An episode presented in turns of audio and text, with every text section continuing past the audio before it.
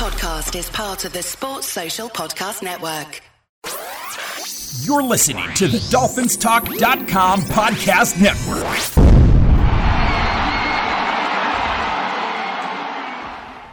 Hey, Dolphins, this is Michael Fink with the uh, FinFans Podcast. Each week we come to you and bring you our opinions on what's going on within the Dolphins organization. During the season, you'll hear two shows each week where we review and preview each game. We shoot straight from the hip and have fun in doing so. We'd like to thank both the Dolphins Talk Network and the Pigskin Podcast Network for their support. Uh, make sure to check them out. Please leave us a review at Apple Podcasts or wherever you may listen to your podcasts. Please make sure to follow the show. That way you'll know when a new one comes out. It's truly appreciated. All right, let's uh, kick off today's show. And it's another week, guys. Today I'm here with Daniel Reinhardt, What up, Fin fans? Ryan Norwood, Hey there, Dolphins. and Louis Bird Rigoni. Hey, what do you say, Dolphins? We're also here with Michael Fink, the You are. host, the host of the very popular, very popular Dolphin podcast. What's the actual name of the podcast, Mike? The Fin Fans Podcast. There you go. They've already heard it in the intro. Oh, okay. Well, you know, I Today, didn't what, hear the what we're going to do is we're each going to give you a little bit of a story on our five all time favorite Dolphins. Now, I'm older than the other guys, and uh, No. mine will probably be a few players they maybe never heard of or never saw play. And as we go through the list here, Daniel's younger than Louis and I, and uh, Ryan is younger than Daniel. So we should have a good mix of names by the time we're done with this. Uh, so we're, we're going to start out with our fifth favorite. Yeah, can I put a little side note in here real quick, Sure. Mike? Sure. I just wanted to say we were talking a little bit pre-podcast, and I, I really kind of wish I'd have been able to make a top five all-time wanted to watch list, like my Dolphins that I've always wanted to watch or wish I could have seen play live. That would be really interesting. Well, you can make that list. We're just not going to record it. Sure, and I think that you and Lou may have some of those guys on there, so I'm excited to see who you have on your list. Daniel, there's there's a thing called a computer, and on that computer they have a uh, site called YouTube. Sure, sure. where you well, can you can watch anything you want. I mean, you know, uh, Uh, not when it goes back to 72. When I was speaking, I realized that the way that I was saying it was incorrect. What I really would have liked to have done is see them play live. okay, So, gotcha. In gotcha. the era, um, Experience on that type of play. Sundays, uh, win or lose on a Sunday, like you good gentlemen did, that would have been great. It's going to be hard to make that happen. Yes, no, that YouTube ain't going to do that for me. No. Marty McFly, maybe. Daniel, Go ahead. Daniel, got, who's your fifth favorite? All right. So my fifth favorite was a guy that we brought in from the CFL. Uh, I know a lot of Dolphins really love this guy. Um, I rooted for him immediately because of his story. You know, he where he went from the Big Ten and didn't work out on an NFL team, didn't get drafted, had to go up, and he was the defensive player of the year in the CFL a couple of times, I believe. And so when he came into uh, Miami, uh, in the off season. We signed him. I was already excited for him, and I loved watching Cameron Wake play. Derek Cameron Wake. He was just a beast on the defensive side of the ball. He would wreck game plans. Um, I have a, a couple of defenders on my list today, but Cameron Wake was definitely a guy that I loved to watch play. He he joined the Dolphins in 2009, and uh, he played for several years for us and, and should be going into the Hall as a Dolphin. Nice, very nice. Ten years. Yeah, I believe he was with us for ten years. 2009 to 2018. Yep. Yeah. I still got a couple of Cam Wake jerseys. I still sport them. Um, he's definitely one of my all-time favorite Dolphins. Over a hundred sacks career with us. Yep. Gotta love him. Gotta Yep. love him. No doubt about it. Well, Cam Wake was also my number five. So, Hey. you know, what else can I say? Three time second team Pro Bowler, five time Pro Bowler as a first teamer. Um, like Lou said, you know, over 100 career sacks, 22 forced fumbles. You know, this guy was just fun coming in. Nobody really thought much of him because he came from the CFL. Right. But I mean, if you go back and look at his combine, this guy was an absolute freak. And he kind of set the stage for that combine watching, taking guys with these kind of numbers and taking a chance on them. Who was responsible for bringing Cam in, guys? I mean, Uh, because I'll tell you what. I mean, that I was a believe hell that of was a Jeff find. Ireland. That was Jeff Yeah, Ireland. Was it? Yeah. we'll give him a lot of credit for that. I mean, listen, th- he had.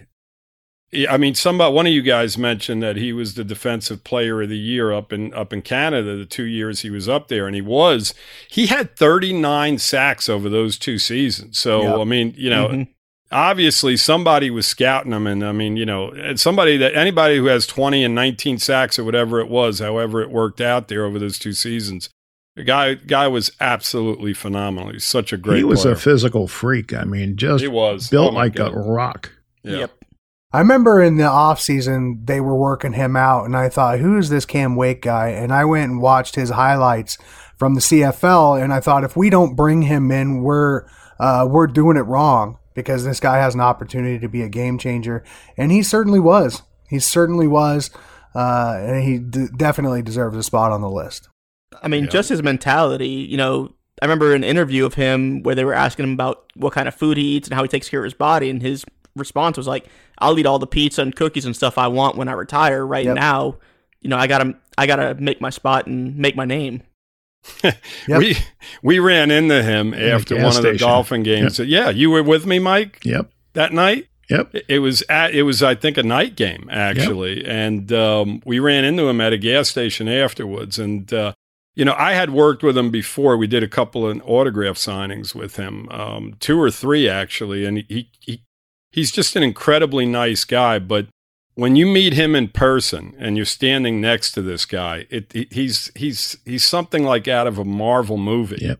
You know, that's that's the way this guy's built. I mean, it- it- just physically incredible. I mean, every turn. I mean, just Let me just tell you, he, he he was so cool. I mean, he Yeah. uh, snapped pictures with whoever wanted a picture with him, and Yep. it was really really cool. You know, because this was right after the game. He's probably wanting to get home. You know, Yep. And uh, he gave us as much time as we needed, and I thought that was really cool of him. Great That guy. is awesome. Great guy. Wow. That might knock him a couple spots up my list. Lou, who's your fifth? I've got Nat Moore, Mike, at Mm-hmm. number five. And boy, I got to tell you, I had a lot of honorable mentions here. This was so tough to narrow it down. But Ridiculous. You know, when you look at Nat Moore, though, as a whole, you know, this is a guy that is still with the organization, which is hard to believe. I mean, I th- believe he was drafted in 74 and That's he's correct. been with us since. So, Yep. I mean, you guys do the math there, how many years he's been with the Dolphin organization. Uh, he played 13 years. Was there no gap between his retirement and him becoming employed by the franchise? I don't think so, Mike. I think he went right upstairs in some type of consultant situation. I, I really don't think he ever left the team. He's always been around them, but uh, he's an ambassador or whatever his title is now. He's been with us he's forever. he's basically in charge of uh, all the past players. you know, you look at his numbers and you know Drew Pearson and guys like that that got into the Hall of Fame. His numbers are very comparable. They're sneaky. He was sneaky, sneaky good. 13 years. He's a guy that bridged the Griese era and the Marino era. He played for both of those quarterbacks, which was incredible. There was very few guys that played for both the Griese Right. ran football teams and the Marino ran football teams. And Nat was one of them. And when Mar- Marino came on, he basically turned Nat Moore's whole career around. He had a second career with us. He was our third receiver be- behind Clayton and Duper. Um, he wound up playing 183 games as a Miami Dolphin, and he had 74 career touchdowns and over 700, 7,500 yards receiving. So he put a hell of a career together. And I mean, as I looked at him and all through the years, how many years I watched him play and how many years he was productive, I, I had to put him on this list. Good choice. I love it. Nat Moore is one of those guys that you, as a Dolphin, fan, you have to have massive respect for him. Not only about his career uh, as a player, but what he's done afterwards. He's definitely one of those guys that I'd like to shake his hand one day. Well, I I've actually done that. So Nice. I was, Mhm. yeah, I was at the 2011 draft party in Miami, and he was there as one of the hosts. And you know, you guys talk about Cam Wake being a, a nice guy. Nat Moore was the same way. Very nice. Always had a smile on his face, willing to talk to anybody. Great. Yeah. And and Nat was still with the Dolphins when I uh, when I first started watching football. I think he uh, middle '80s, right, is when he stopped playing for Miami. So I don't remember seeing Matt Nat much on the field, uh, but uh, he's one of those guys, definitely. Cool. My fifth, Bob Kuechenberg, Ty, Larry Little. I mean, I couldn't separate the two. I don't know how you separate the two. Kuechenberg also played with Griese and Marino Louis. Yep. He was one of the few others. Yep. And uh, you know these guys were. I mean, they were they were the engine that made that team go. You know, Csonka had the success he had running behind these guys, and uh, uh, Little was one of the best pulling guards I've ever seen. I mean, John Hannah was really good, and you know, Little was really good, and uh, you know, I'm sure Mercury Morris would attest to that. Great choice, Mike. Yeah, good Yep. for you for having some Yeah. offensive linemen on the list. Oh yeah. Love it. yeah, I mean, you know, I do believe the games are won and lost in the trenches, regardless of how much we talk quarterbacks. Yeah, we talk about that all the time when we're in season and we're, when we're talking strategy. Yep. Mhm. Complaining about how bad our offensive line has been. Mhm. So number four, who you got? Yeah, so number four may be kind of a surprise to some people. Uh, also, a Big Ten guy. This guy came out of Wisconsin and was drafted in 2001. And along with Oronde Gadsden and OJ McDuffie, made some of the best catches that I ever seen as a Dolphin when I was growing up. And, and that is Chris Chambers, wide receiver, uh, came out of Wisconsin. Chambers didn't get an opportunity to play with uh, Marino. He always had a lackluster quarterback. Well, he had a guy named Jay Fiedler who played pretty well, um, but for the most part, he didn't have a quarterback that could really uh, take them far, win some playoff games or any of that. But Chris Chambers always had something to say when it came to putting points on the scoreboard, making spectacular catches, and moving us down the field. So Chris Chambers, wide receiver, one of my favorite Dolphins of all times at number four. Yeah, I remember that game up in Buffalo where I believe he had like four touchdown catches. He just blew them up. Do you remember that game? Any of you guys? I don't remember the game right off the top of my head. I don't know, either. I know that he he was a stud, man. You couldn't you couldn't give him any separation at all, and even when he he didn't have separation, he'd still go up and get it. He made some spectacular catches as a Dolphin. I remember having his jersey and uh, eight by ten autographed on the wall um, at one of my own ho- old homes, and he was just outstretched catching the ball like all the way. Like he's always been one of my favorite Dolphins to watch. The game I'm referring to, the Dolphins were down by 20 points in the fourth quarter. And Chambers, he didn't catch four touchdowns. He caught, I think, the game winning touchdown. He Okay. had he had 15 catches for 238 yards up Wow. in Buffalo. How about that? I remember that game. I mean, incredible. Final drive, he had a 57 yard reception with under two minutes left. Just unbelievable. And he caught the game winning touchdown. It's crazy to me that he only had one season of 1,118 yards, one season over a 1,000 yards, just one. And that was in 2005. He he was a really, really good football player, no doubt about it. Very Fantastic nice. hands. Yep, absolutely. yep. All right. Seven touchdowns as a, in his rookie year. He was one of the most productive rookies in Dolphins history at the receiver position up to that point. Very good. So my number four is Ricky Williams. I think we all know Ricky running back, you know, 2002, 2003, came back in 2005, then he was back in 2007 to 2010. Um, that first year here, um, NFL rushing yards leader, all pro, Pro Bowl player. You know, he had a career 10,000 yards rushing, 66 touchdowns. And what really stands out for me is he was the last offensive player that teams really had to game plan for. I mean, this guy would beat anybody. He'd go over them, under them, around them, through them. Nobody could stop this guy. And, Talk I mean, about beast mode. He had a beast mode. yes, He had he he was just incredible all the way around, speed wise too. I mean, he hit a hole on a dime. I mean, you know, he was through the hole in no time at all.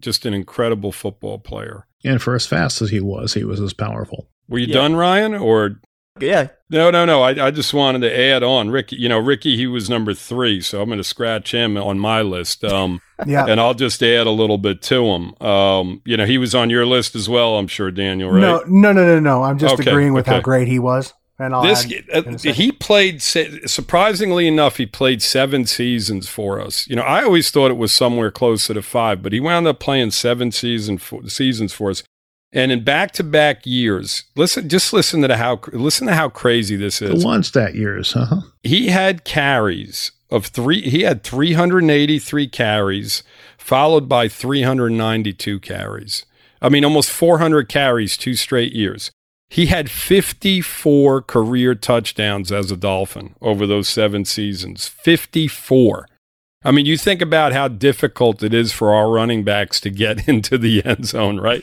Over these last couple of years, last 10 years, you can go back. This guy had 54 rushing t- or 54 touchdowns total. I know he had a couple receiving, but the majority of them came rushing the football. He he was just incredible. And as you mentioned, Ryan, you know, you had the game plan for him, and even when you did, it didn't make any friggin' difference. The guy was still going to run you over or run right past you. It you knew what was coming, and you couldn't stop it. And that's what I talk about all the time, as far as execution is concerned. You know, you if you know what's coming, and you still can't stop it, you got to give the team tip, credit. Tip your hat, right? That's it. You know, they're that good. They execute that that that well. You can still be successful. You know, you you can be predictable and still be successful. Teams do it all the time in the NFL. Yep. So anyway, a great great choice. Great choice. No doubt. Yeah, about and and I'm just I'm going to add something real quick. So uh, we didn't make this caveat, but I only put Dolphins on the list that were drafted by Miami. Otherwise, Ricky would have been on the list. Uh, and I knew that other people would have Ricky, so I made that caveat for myself on purpose. sure. Uh, Ricky was Mhm. amazing. There's Yep. no two two ways about it. The only thing that surprises me that is that only three of those seven years he had a thousand yards. You know, I just Right. talked about Chambers only having him once. When he came back, he wasn't the same player. No, no. and then you also had Ronnie Brown on the team. Yes. So exactly. Oh, he believe me, if he didn't retire and have all those issues, you know, in regard to the, you know, the uh, suspensions and whatnot, he he would have had thousand se- thousand yard He would have probably been a Hall season. of Famer. oh, Yeah, absolutely. absolutely. Yeah, that that destroyed it because when he came back, he was productive. He actually, when he came back, he actually had one of those thousand yard seasons, Daniel. yeah, You know, when he returned, and I think he had a big touchdown year that year as well. I think he had a- 2009. What Yeah. year? Mhm. What, what was it? Nine. 2009. Yeah. And when Yeah. did he retire? What year? So 2011, he had uh, 108 carries for Baltimore and never had another professional carry afterwards. That was it. Yeah, he went to the Ravens thereafter. But you remember he came back. He got hurt the very first game. He came back in that yes. rain He got stepped Yep. on. against Pittsburgh. Yeah. Mhm. So you know, I mean, but it, again, you know, if the guy would have just stayed on the field, he would have been 110 percent a Hall of Famer. And uh, you know, who knows? I mean.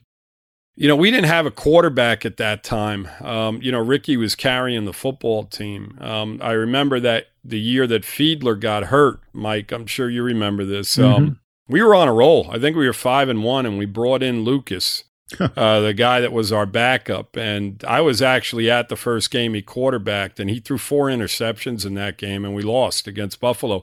We barely lost to him, but uh, you know, could you imagine barely losing a football game when your quarterback throws four interceptions? I mean, that's you know that's how good we were. You know, as a whole, the defense was pretty solid, but um, you know we had no passing game and no quarterback after Fiedler went down and our season went in the tubes, and and that was pretty much the beginning of the end. You know, with Ricky as well. I think you know he was done after that season, and that was that. So you know, Yep. anyway, Did you know that he only made one Pro Bowl and finished fourth in Player of the Year voting in 2002? That's crazy to me. 1,853 mm-hmm. yards. He was fourth in Offensive Player of the Year. Dolphins don't get love. Yeah. well, we don't know who those three guys were on top of him, Mike. You know, Priest they could they may Marvin have. Harrison, Rich Gannon. Wow. Well, Mm. Gannon did have a big year that year. I know. Gannon won. MVP that year and Yeah. was third in uh, Offensive Player of the Year. Yeah, Priest Holmes. mm, that's that's a little bit of a stretch, probably, to put in front of him. But anyway, uh, my number four was a guy that I absolutely loved watching. Uh, AJ Duhe, he was a linebacker for us, and uh, I mean, you know, statistically, he's not gonna, you know, he's he's not even on the same planet as some of these other guys, but he played eight seasons for us. You know, he had 38 and a half sacks, you know, from the linebacker position, which really isn't a bad number. Uh, you know, especially nowadays. I mean, he was a true linebacker. You know, they moved him around. He played defensive end. He played middle linebacker. He played outside linebacker. Uh, they just used him in a way which was just absolutely phenomenal um, on the defensive side. Arnsparger did a lot uh, with him that he had done with Bob Matheson years earlier. Right. And Duhe was, you know, he was up to the task. I mean, he had one of the greatest games that a defensive player has ever had. And it came in an AFC championship game against the hated Jets. So I just couldn't keep him off this list. He had three interceptions against Richard Todd. One of them he ran back for a touchdown in a game that we won 14 nothing. We sat in the rain watching that game, Louis. sat in the rain watching it. It was one of the greatest games a defensive linebacker has ever had. Three interceptions in one game that from a matched linebacker. his career total at that point. Yeah, it was just you know. So I mean, there's there's a lot of reasons why I have him on this list. He was just a, I mean, just a hard, hard working guy, and he just busted ass. He was just hundred miles an hour. Absolutely loved him, and uh, he made my list. He's number four. Well, it's funny, Louis, because my fourth player is Bob Baumhower. Okay. Yeah. Who played on the same defense. Same defense. Yep. And uh, he was just a guy that was relentless. He was a nose tackle, and you know, and pretty much a three-four defense. And I mean, he was, like I said, relentless. Uh, loved watching him play. It's a guy that gave you everything he had every game. One of the killer bees. Yep. Yeah, five-time Pro Bowl player. I mean, he was he was in the Pro Bowl every single year from basically you know his third season in and up, and injuries just got beat up. Um, it's funny because you know I always relate relate these guys to signings that we did, and we brought in all the killer bees for a signing. Mike, you were there for Yes, that. I was. We brought the Mhm. whole defense back, including the nickel back. We had them all do a signing at a mall, and Baumhower uh, has a really successful restaurant up in Alabama, and he decided to come in for it. And he was like one of the last pieces to the puzzle. We had to have him. And um, as he was signing autographs, his fingers were so mangled that he literally had to like just put the pen like in between like his his you know his second and third fingers and just sign autographs that way holding the pen in a way that you know I've never seen anybody hold it before to sign autographs uh and it was due to his football career. I mean that guy just he was just an incredible football player I loved him just the same yeah he almost made my list Mike but you know fives you know You remember his father short was with list. him at that uh, convention or show. yeah yep yep yep yep And they, they were they look identical. I mean, a little older, obviously, but Yeah. identical. yeah I know great. that there there's uh, the iconic, and I know you you probably touched on. it, It's probably the game you was talking about. The iconic play where AJ Duhe leaps in the air and picks that pass off Yep. In the playoffs. That that's as, as a Dolphins fan, that's an iconic image. Uh, I also Yes. wish I'd have got to see Duhe play. Ugh, it was, That was a time when the Jets were our biggest rival. And uh, Miami did something that's really tough to do, and that was beat them three times in one season. Yeah, and they were good. They had Gastineau and Klecko. They had the New York. They, they called them Sack called themselves exchange. the New York Sack Exchange, and they had four How guys cute. across their defensive line that were just beasts. They were all really, really good football players, and their offense had some really, really good players as well. You know, they had Yeah. uh, Freeman McNeil and Wesley Walker. They just they were a really, really tough football team. And, uh, you know, like Mike said, to beat them three times in one season, a team in your division. And, uh, you know, the Jet fans used to come down and, Oh, I mean, force. in masses. Yep. And the fights that used to go on in the Orange Bowl, holy shit, everywhere you turned, you know, and, you know, it was always the Jet fans that were getting dragged out, you know, because, you know, the majority of the crowd were Dolphin fans and they'd always blame the Jet fans Yeah, for this was before cameras. Boy, that Yeah, sounds like so much fun. and- and before major security and everything, it was just crazy. It was just such a different time, guys. I mean, I wish you really could go back and experience the games back then because you know, as, yeah. as a as a visiting team fan, you know, it just wasn't happening. I mean, it was just it, you were going to get pelted the whole game with hot dogs and all kinds of shit. Didn't matter. People you dumped know, their beers on you as they're uh, walking by. You know, yeah, it was just it was absolutely crazy. Man. If there was a bucket list of things that I could go back and do that are never able to be done again, the Orange Bowl would be on that list. Yeah, oh, absolutely. So, uh, yeah. One final thing I, I, wanted to say about Duhe, I think if I remember right, he was on uh, like top ten best playoff performances on the NFL Network. Yeah, probably um, should be. I think he, mm-hmm. I think that game was on the top ten list there at some point. Yep, yep, great player. The NBA playoff action is nonstop at DraftKings Sportsbook, an official sports betting partner of the NBA. This week, new customers can bet just $5 on any team to win and get $150 in free bets if they do. Looking to turn a small bet into a big payday during the NBA playoffs? With DraftKings same game parlays, you can do just that. Create your own parlay by combining multiple bets like which team will win, total threes made, total rebounds, and more, and boom, you have a shot at an even bigger payoff. Right now, all customers can place the same game parlay with three or more legs and get a free bet back up to $25 if one leg doesn't hit. Download the DraftKings Sportsbook app now, use promo code TPPN Bet just $5 on any NBA team to win their game and get $150 in free bets if they do. That's promo code TPPN only at DraftKings Sportsbook. Minimum age and eligibility rate restrictions apply. See the show notes for details. Lou, who you got for number three? Uh, I already talked about him, Ricky Williams. Okay. He was three yep. on my list, so you could skip to the other fellas. Yep. Daniel? Yeah, so Zach Thomas, I mean, what else can I say? Who?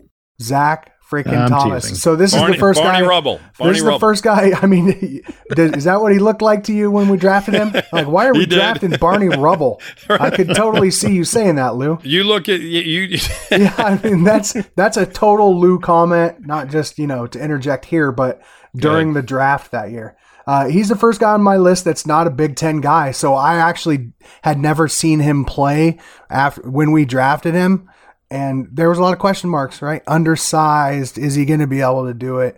Uh, Zach was always a consummate professional. He was the guy that would scream the plays out as the other team was playing, um, as they were getting ready, getting into their audibles, getting into their sets. Zach, uh, he prepared so well that he was so prepared.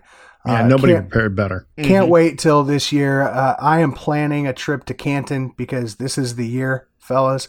So let's get there. Let's go. Um, Zach Thomas for the Hall, and uh, he is on my list at number three. Five eleven, and yep. this guy was just an absolute five time first team All Pro. Yep. At five eleven. I mean, yeah, There's only phenomenal. a couple of linebackers in in my day that I have seen that uh, I thought performed as well as Zach. You know, there are a couple of guys, but uh, being biased Dolphins fan, uh, he's one of the top three linebackers since the early '90s. You know, in my eyes. I knew he was going to be good when Jimmy Johnson cut Jack Del Rio, who had, they had just brought in to play, you know, middle linebacker. Right. Yep. So that that just told us all we needed to know. This guy was going to be a player, and he was, no doubt. So he was the guy right in the middle of it yep. all on those yep. great defenses that they had at that point and I was playing high school football at this time, right? So this is 96, 97, 98 when he was uh, a rookie and really, you know, making a name for himself. I was playing high school football then and I wanted to be Zach. Uh, I was just a little shorter and pudgier. So. Who you got, Ryan? Uh, my number three is going to be uh, somebody who's actually with the Dolphins right now, just not as a player. It's Sam Madison. Uh-huh. All right. Uh, yeah, defensive back. Um, you know, two time All Pro, um, four time Pro Bowler, co led the league in interceptions in '99. He's bringing a Super Bowl ring back to Miami since he was a coach with Kansas City. Um, current, you know, cornerbacks coach for the Dolphins. You know, this guy Man, these defenses of that late 90s, early 2000s Dolphins were unreal with him, Pat Surtain, you know, Dan, you already brought up Zach Thomas. You had Jason Taylor, who I'm sure we're all going to be talking about pretty soon. Um, it's just unreal to think that we had all these guys on one team. And we couldn't win playoff games. Yeah. Isn't yeah. that horrible? Sad. Yeah. Sad. You know, you know, one sided team basically is what it Yep. was. It's comparable to the last couple of years with us, right? Yeah. You know, I mean, but if you think about, you know, the names that we've mentioned, Madison, Surtain, you know, JT, you just mentioned, um, Zach Thomas. I mean, you had all these guys on one side of the football. Big I mean, incredible. Yep. I mean, you know, you compare our defense now to that, and you can't. You know, you don't Oh, you have had all stars these at every position. You had did, Brzezinski exactly. and, and just all those linebackers. They were all awesome. Yep. Yep. Yep. To be fair, it was really hard for me to not pair Madison and Surtain on this list. Yeah. Right. really. Yeah. And, and just a side note as well, you know, I've done that a few times. I wore my Sam Madison jersey day one of the NFL draft in Vegas this year. Uh, got a lot of love for that. I was the only Dolphins fan wearing 29. So You know what's Very funny cool. to me? Nobody ever mentions Troy Vincent. Troy Vincent. it's Vincent like he's the great. he's the forgotten Dolphin, yeah. He is. Yeah, he And was he was- overshadowed by those boys. but he was as good as they were. Yeah, he was compared. Mike, I think he got better when he left us. He became a Pro Bowl player when he left us. And I think that's why he doesn't get the love because he was only with us, if you remember. years, yeah, it he was only long. with us for four seasons Yep. and he was gone. That was it. He went to the Eagles and there he wound up playing seven or eight seasons Yep. and you know he made an he, he was an all pro player there. He made five he was a five time pro bowl player with the eagles. Uh-huh. never made a pro bowl or an all pro as a miami dolphin so that's the reason he doesn't get the love. I mean he was an exceptionally good player with us but he became a really good player after he left us. We, Yeah, we would have I been smart to sign him I remember thinking him. later that I wish he was still on our team more than Yes. I remember being happy he was on our team. So that makes sense. Mm-hmm. Absolutely. But, you know, I, I, I'm curious, though, um, Ryan, as to why you picked Madison over Surtain. Just curiosity. Man, it was a toss up. Um, I think so. Growing up in South Florida, I played football my whole life, and I was fortunate that we had a lot of Dolphins come out there and work with us. And Sam Madison was one of those guys. So for me, that's something I will always remember. Gotcha. Gotcha. Man, gotcha. that's- Gotcha. I wish I didn't live all the way up here in Wyoming. That would be great. I know, Uh, right? That's a little inside joke for everybody. Uh, um, everybody knows I'm from Iowa, but uh, as far away from Florida as I could be, never got to experience that kind of stuff. hmm Gotcha. Mike? My number three is the incomparable Paul Warfield. Hmm, Okay. Love it. Yep. Just you know, a, an elite player. That that's the way I would describe Paul. Just simply elite. Uh, he could run by anybody. He was as graceful as could be. He had hands that were amazing.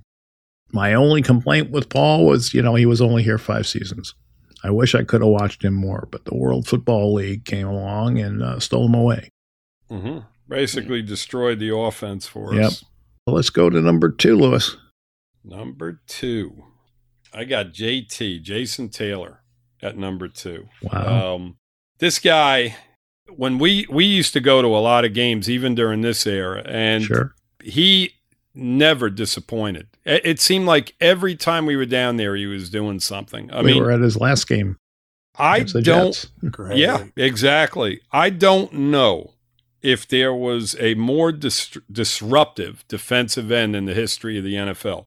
When you look at the fact that this guy scored nine, he had nine career touchdowns as a defensive end. I mean, just think about that. That's Defensive absolutely ends insane. are not supposed to be that athletic. They're not. They're absolutely not. He had in in his Dolphin career, he played with us for 13 seasons. And this is another thing that, you know, this is another reason that the guys that are on my list are on their li- on the list is simply because they played with us for so many years. I mean, he left us twice, but he still played 13 seasons in the NFL as a Miami Dolphin and in those 13 seasons, he had 131 sacks. So he averaged about 10 sacks a season as a Miami Dolphin. Um, and, you know, he, he was just an incredible player. He was a game changer. And, you know, if you look at our list and the guys that we're putting up here, you know, Ricky Williams, you know, Jason Taylor, Zach Thomas, they were game changers. You know, it's just as simple as that.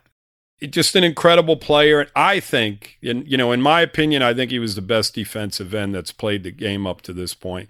And that, you know, that's that's a big bold statement, but you you name me one who has done as much as he did in regard to just disrupting offenses as a defensive end, a game changer. I don't think there is one. Yeah, I'll echo every one of those statements. He's also my number two. Uh, if you've followed the podcast and heard me on here enough, you already know that I have a son named after him. My son's name is Cason Taylor. Uh, Jason is by far one of my favorite football players of all time, hands down, regardless of team. Uh, as a, boy from Iowa, I never got to see Miami. My first game was in 2007. I traveled over to Chicago. Uh, the Rex Grossman led Bears were undefeated when we came to town, and there was rumblings of the 85 Bears and how they were going to get redemption and stay undefeated. Uh, they did not. Jason Taylor had three sacks, a strip sack, an interception, a touchdown return. Um, I don't remember anybody else that played that day for Miami, like in my mind's eye watching that game, other than Jason Taylor. He wrecked them. He wrecked the game. I think that's the year they the Bears went to the Super Bowl. But regardless, Miami and Jason Taylor wrecked them. Uh, I'll I'll one up you, Lou. I think that he may very well be one of the best third round picks of all time. Period. Oh, without a doubt. Yeah, I don't I don't know if there is a better one. Yep. Yep, absolutely. Agreed. Yeah, you'd have to do research on that. That would that would be interesting to see. But he's he'd be up there. There's no doubt about that. There's That's this thing great, called a computer, Mike. You better get on it. All right, tell me what you find out. Who you got, Rye? Well, uh, surprise, surprise. I also have Jason Taylor as my number two. Oh, okay, Um, there we go. You know, what else can be said about him? Two time AFC Defensive Player of the Year, uh, NFL Defensive Player of the Year in 2006, Walter Payton Man of the Year 2007, three time first team, or three first team All Pros, two second team All Pros, six Pro Bowls. You know, he led the league in sacks twice. Uh, you mentioned he had nine career touchdowns. Well, he had eight career interceptions as defensive end. Yep. You know, he had 46 career forced fumbles. Incredible. He holds the record for the most career fumble returns for a touchdown at num- at six. Yep. And you know, like you and, and uh, Mike were, I was also at that last home game for him, Uh, and I remember it was the fourth quarter. You know, end of Yep. the game. Taylor comes in off the edge, hits the quarterback. Ball comes out. He picks it up and runs it back. And I think it was a it got called a back for a flag. penalty. Yeah, and the Yep. whole crowd booed and screamed. and I mean, that's It was- again, it's just you can't forget that. It was No. just an amazing right. It was like very one of his very last plays. He did it. Yeah. incredible. He was he was just absolutely phenomenal. Yeah. he Yeah. really was, really was. Hands down. and that one of the last best. season, if I'm not mistaken, his last season in the NFL when he came back to us, he actually had a good amount of sacks in his last season, didn't he? Yeah. Right I, before he retired? I think he probably did. I'd have to look it up with the computer that you guys are telling me about. It's a thing. Uh They have little tablets now too. Like you can put them in your pocket. Uh huh.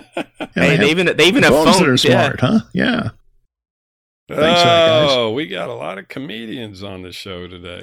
2011. Jason Taylor had Seven. seven. Yep. Did he? Yep. Yep. He had seven sacks his Seven. last season. It's more than a little bit. Only Yeah. started two games. Uh huh. Man. So there you have it. Finished inside the top six at Defensive Player of the Year award.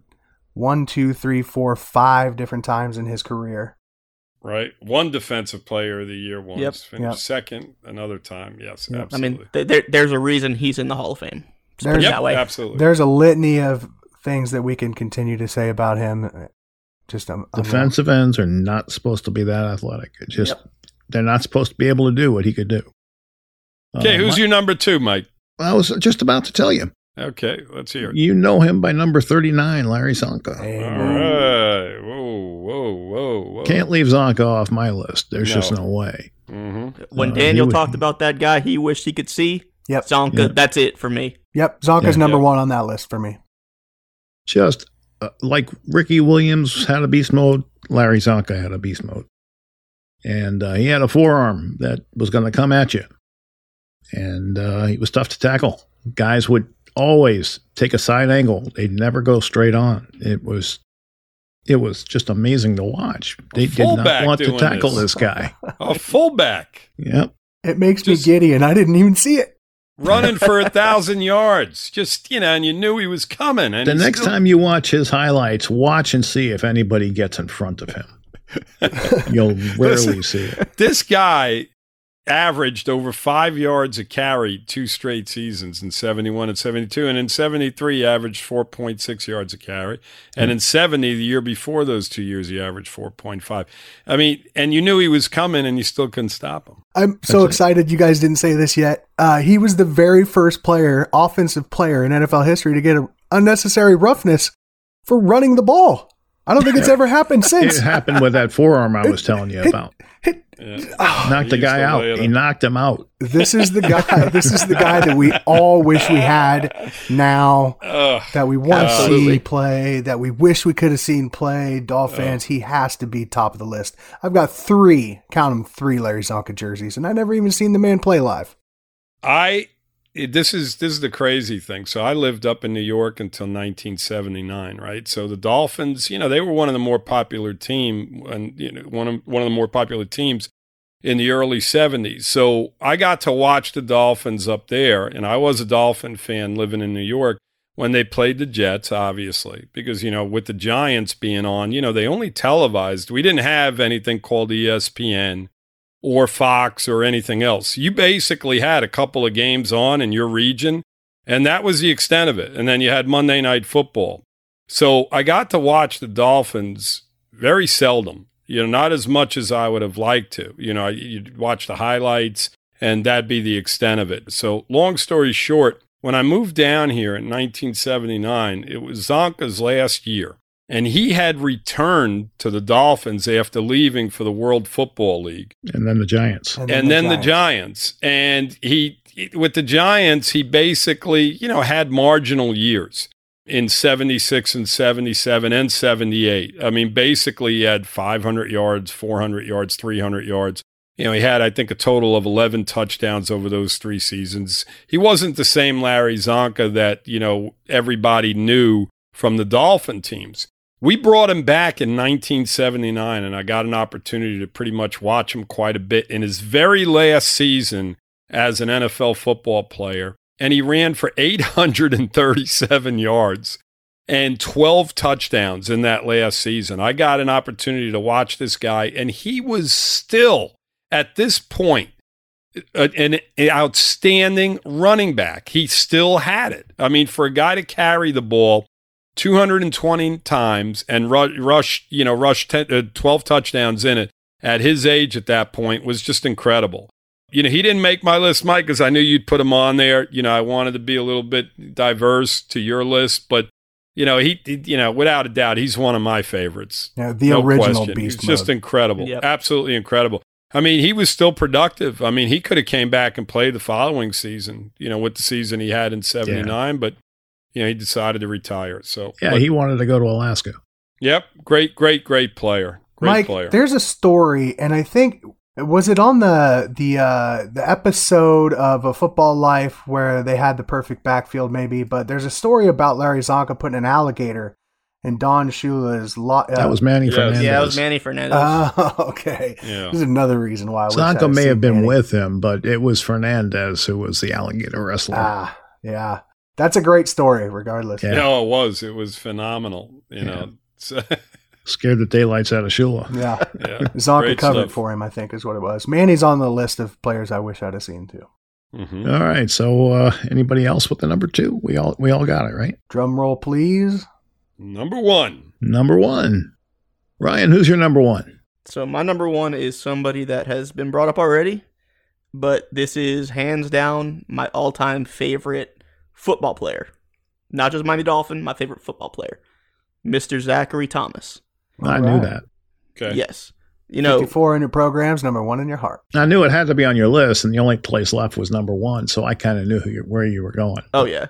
I mean, what can you say? You know, this this guy should be in the Hall of Fame. He was a five-time first-team All-Pro, uh, two-time second-team, seven-time Pro Bowler.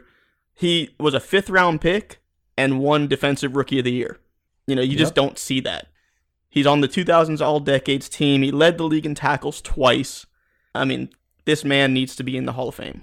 He beat the hell out of himself, I'll tell you. Not Yeah, gonna, that not gonna get any argument here. He That he definitely deserves to be in the Pro Football Hall of Fame. I mean, that guy would give up his body for uh, you know a stop, and you got to respect that. Mm-hmm. Absolutely.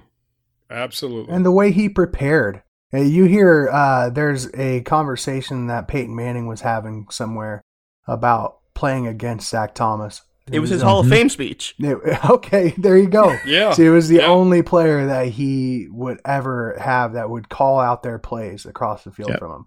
Kevin Mawae did the same thing in his Hall of Fame speech. He called out Zach Thomas. He did. Just an incredible Mhm. football player.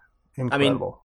you don't get that kind of respect without you know putting in the work and being just as deserving of being in a gold jacket.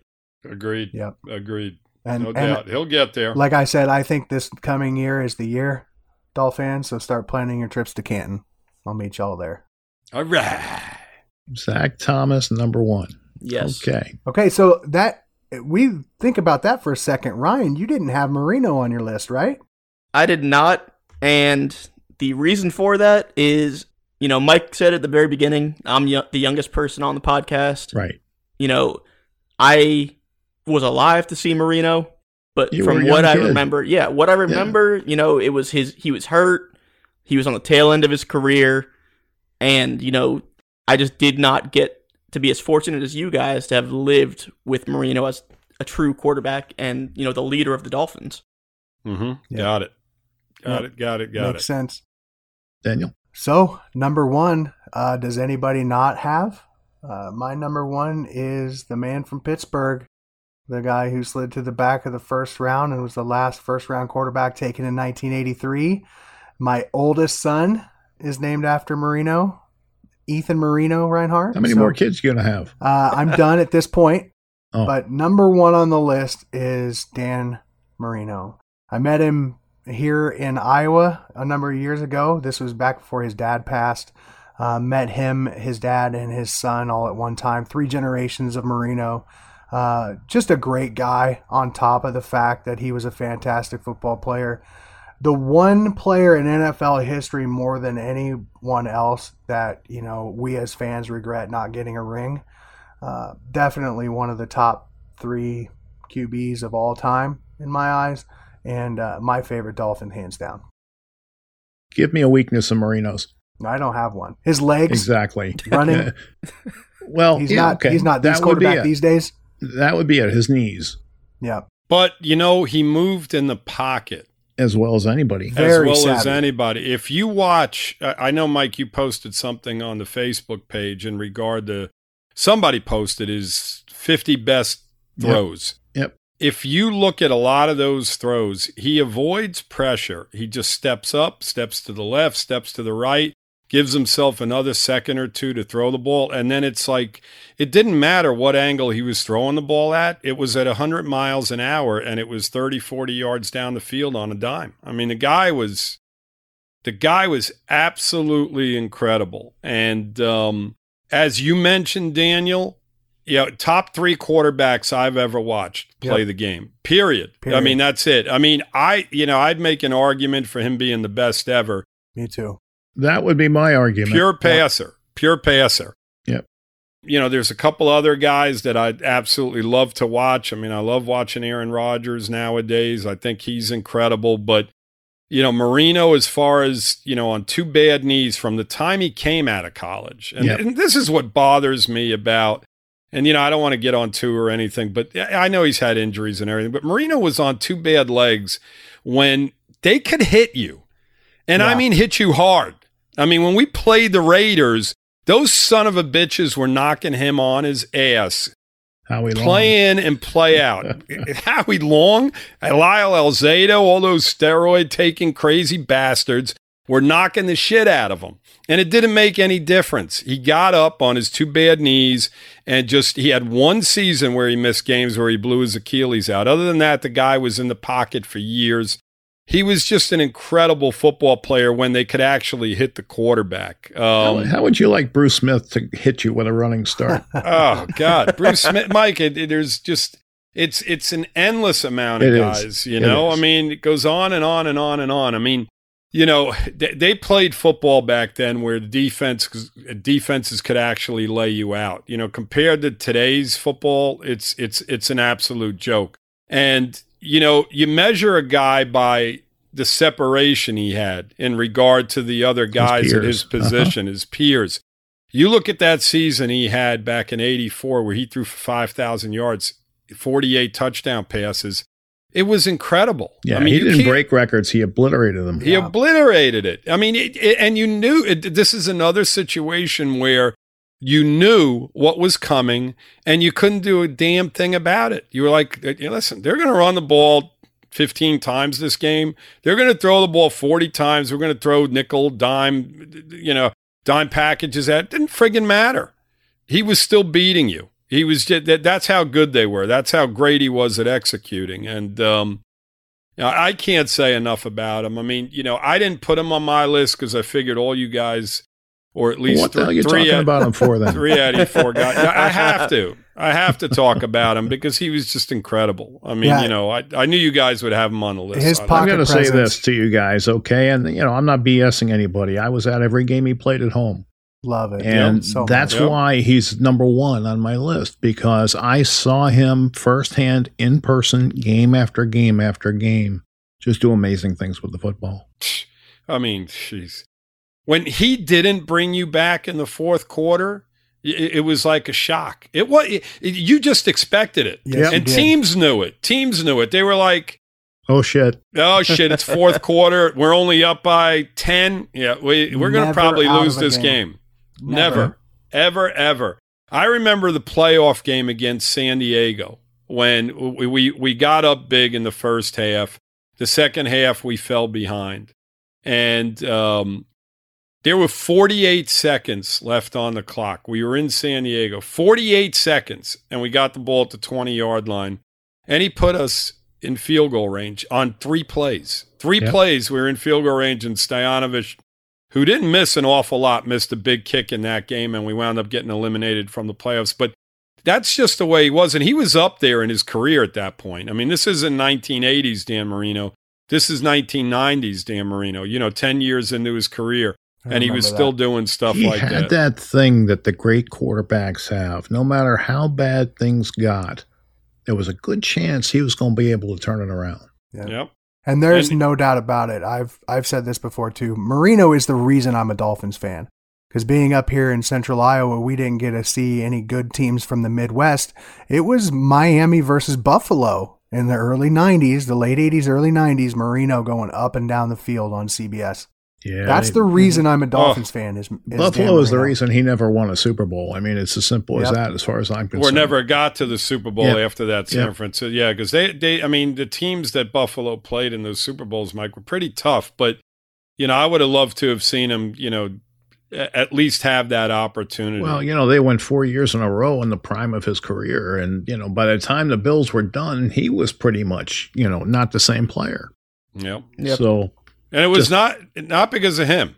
no, no, no. The teams, were the teams, The were, defenses were absolutely horrible. I remember that game up in Buffalo where we scored 38 points against their defense, or 34 points, 31. We put over 30 points up, but we could not stop them. They went up and down the field. That was a game that Roy Foster caught a touchdown pass from him from the guard position, and he Yeah. did that crazy dance. If you guys ever want to laugh your asses off, just on YouTube, Google Roy Foster's touch playoff touchdown catch and watch the dance that this guy does after he catches it in the snow. It, it's one of the funniest things I've ever seen on football. I'm gonna In have in to check that game. out. I'm gonna have to check that out. But I will put Robert uh, Robert Hunt up against that any day. Oh yeah. Yeah, yeah. That's from yeah, last that- year. Yeah, no, that, that was looked like it hurt. Yeah, yeah. I mean, but he, I'm telling you, you guys will do. He didn't know what to do with himself. It was the funniest thing. He's like, it, you just watch it. That's all I can tell you. Anybody who's listening, go out there and Google Roy Foster touchdown catch in the Buffalo playoff game. I'm sure it's on there somewhere, and you'll get a big kick out of it. Marino also ran a touchdown in in that game. He bootlegged and ran one in. He did everything he could possibly do to win that football game, and our defense just couldn't stop him. And this was up in Buffalo in the snow. Well, that was the story of his career, wasn't it? Yep, pretty much. I mean, much. really, you know, yeah, Yep. they lost 51 45 to the Jets. You know, so many games that they just couldn't They just couldn't, couldn't, shut the other up. team down. Yep. So, So anyway, you know, I don't want to end on a sour note. I mean, you know, I, I just think he was amazing. There's He no was. Other, no other word to describe Dan Marino other than amazing. Yep. no doubt. The guy we have now can only hope to be efficient. Agreed. Well, we still got Lou to bring us home. Lou hasn't given his number one yet. Oh, ho, ho, ho. I have a Well, feeling I know who it is, but you know who it is, Mike. The only person, the only dolphin that I ever really owned a jersey of. I did have a Marino, I think, for a while, but Mark Clayton. All I right. hate jer- guys. I, I got to tell you, I hate jerseys, and the reason I hate jerseys simply because they're not comfortable, and it's hot as shit here in Florida. When we were going to Dolphin games back in the day, it was intolerable. You had to wear like a Dolphin T-shirt or something. Mike used to wear his jersey. He used to smell like a boar hog on the ride home. I couldn't do it back to him. So no jerseys, but I did own a Mark Clayton jersey because he was by far my favorite.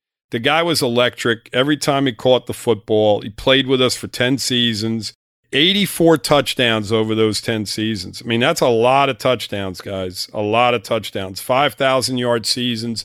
The guy was just incredible. I mean, as good as Duper was, he was a pure speedster. Clayton would catch a five yard pass and literally make like four or five guys miss. they and were get, the get a perfect first pair, down. Louis. The Perfect. perfect pair. Perfect. Incredible. Incredible. Incredible. I just, I mean, he's my all time Dolphin favorite without a question of a doubt. Loved him. Loved to watch him play. Made incredible catches over and over again. Clayton Um, was acrobatic and he had a knack for being in the right place at the right time. Yep. Always. Always, always, always. So you didn't wear My jerseys to the games. You wore did what you wear like orange button-up shirt with orange Oh, tight Dolphin shorts t-shirts. They were uh, they were things called t-shirts a cowboy back in- hat. Back in the day where we we wore stone underwear and you know and and t-shirts. You're not Still that guy that was on Yeah, TV wearing we that are. cap with it was peeled back a little bit. It was always the fan. The big What was his sunglasses, name? Yeah. tight Dolphin shorts. Lou. Yeah. Dolphin Lou? Dolphin Lou, Dolphin Denny, yeah. Oh, Dolphin that's Denny in the tight Dolphin shorts. Danny. Listen, you know, we used to go to games every Sunday, and I'll tell you what, down in downtown Miami, I mean, where where they are now, believe it or not, if you go a little bit farther south, it's a little bit hotter. And you couldn't breathe in that stadium. You just couldn't breathe. Down in Miami, South Miami, in the Orange Bowl, that place was absolutely brutal. I mean, brutal. You were closer to the sun.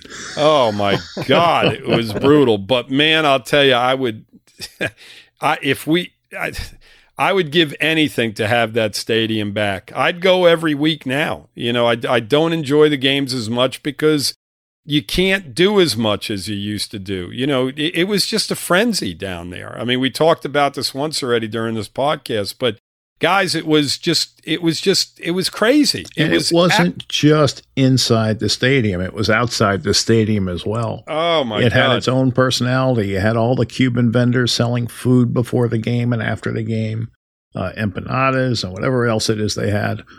You it know, was an experience. do you remember the uh, egg sandwich deal, Louis? Of course, yeah. You know, we got down there early one one morning and we were all starving. We got down there too early. We went over to the stadium. The stadium wasn't opening for like a another hour and a half and uh, you know yeah, it the opened tail at ten. We were there at eight thirty or nine. yeah, it was. It, we were there early, and you know, we we were looking around for a place to eat. We go into this this Spanish place, this breakfast place. Didn't speak a drop of English.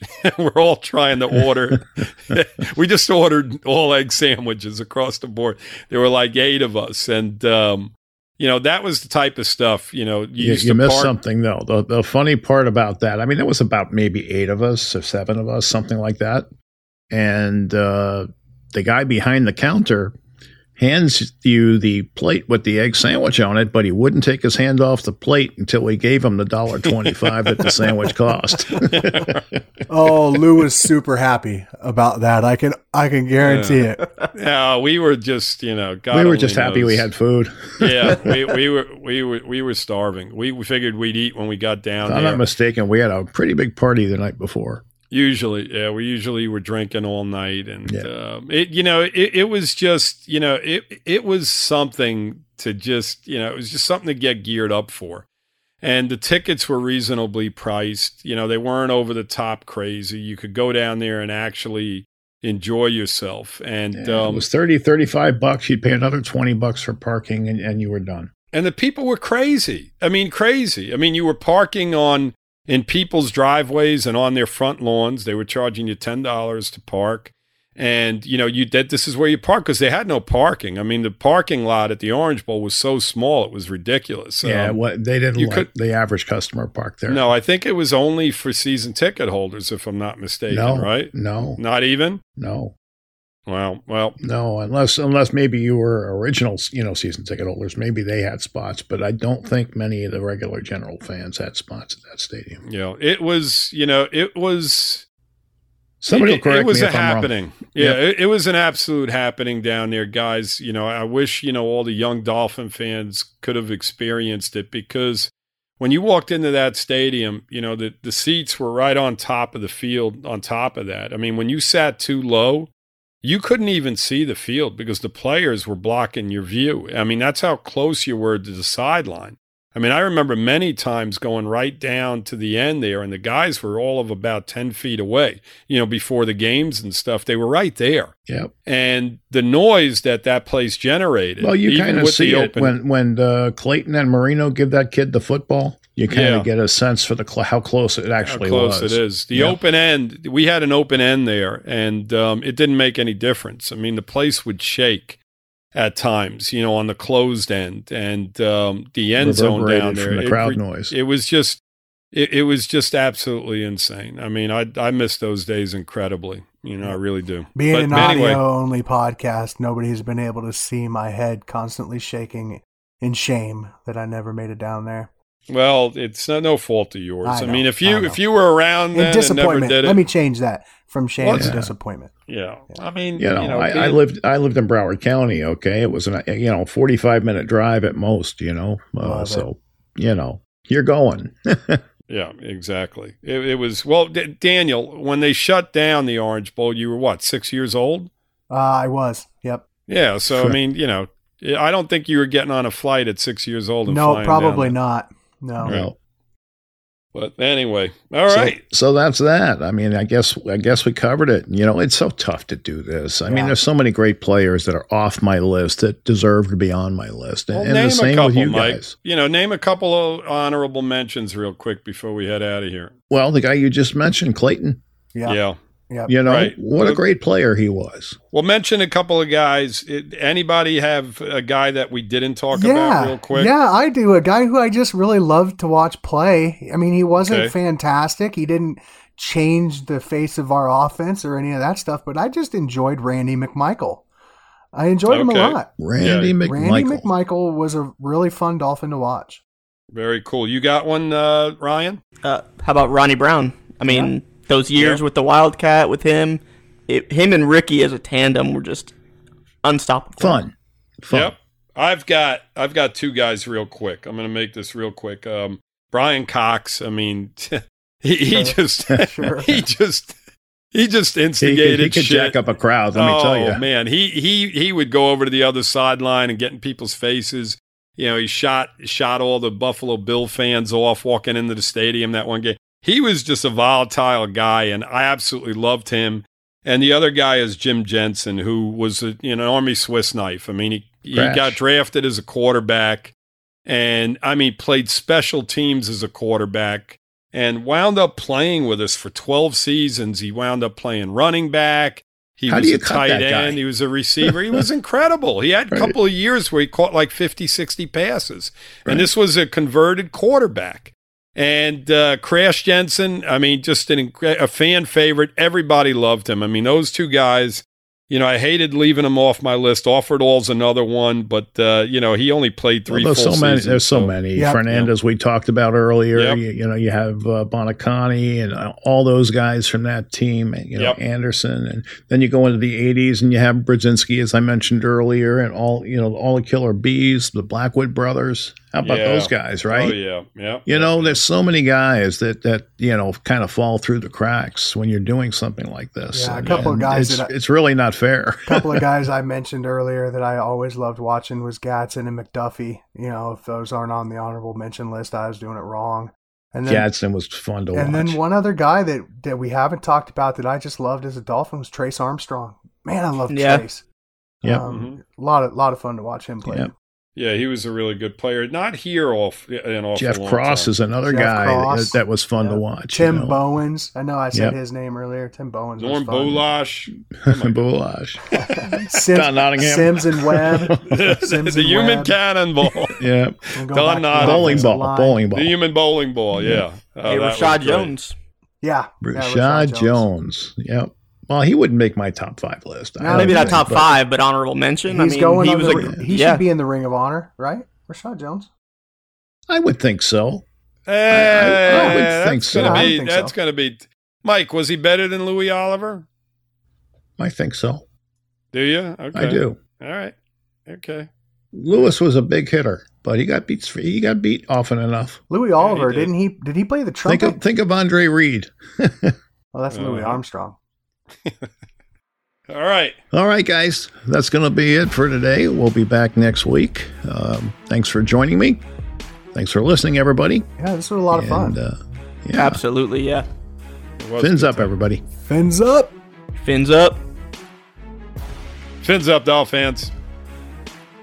All right, that's today's show. I just want to remind everyone that the Fin Fans podcast is proud to be part of DolphinsTalk.com podcast network and the Pigskin Podcast Network. Check out these sites, guys. There's lots of podcasts and information there that you'll enjoy. All right, until next time, be well and take care.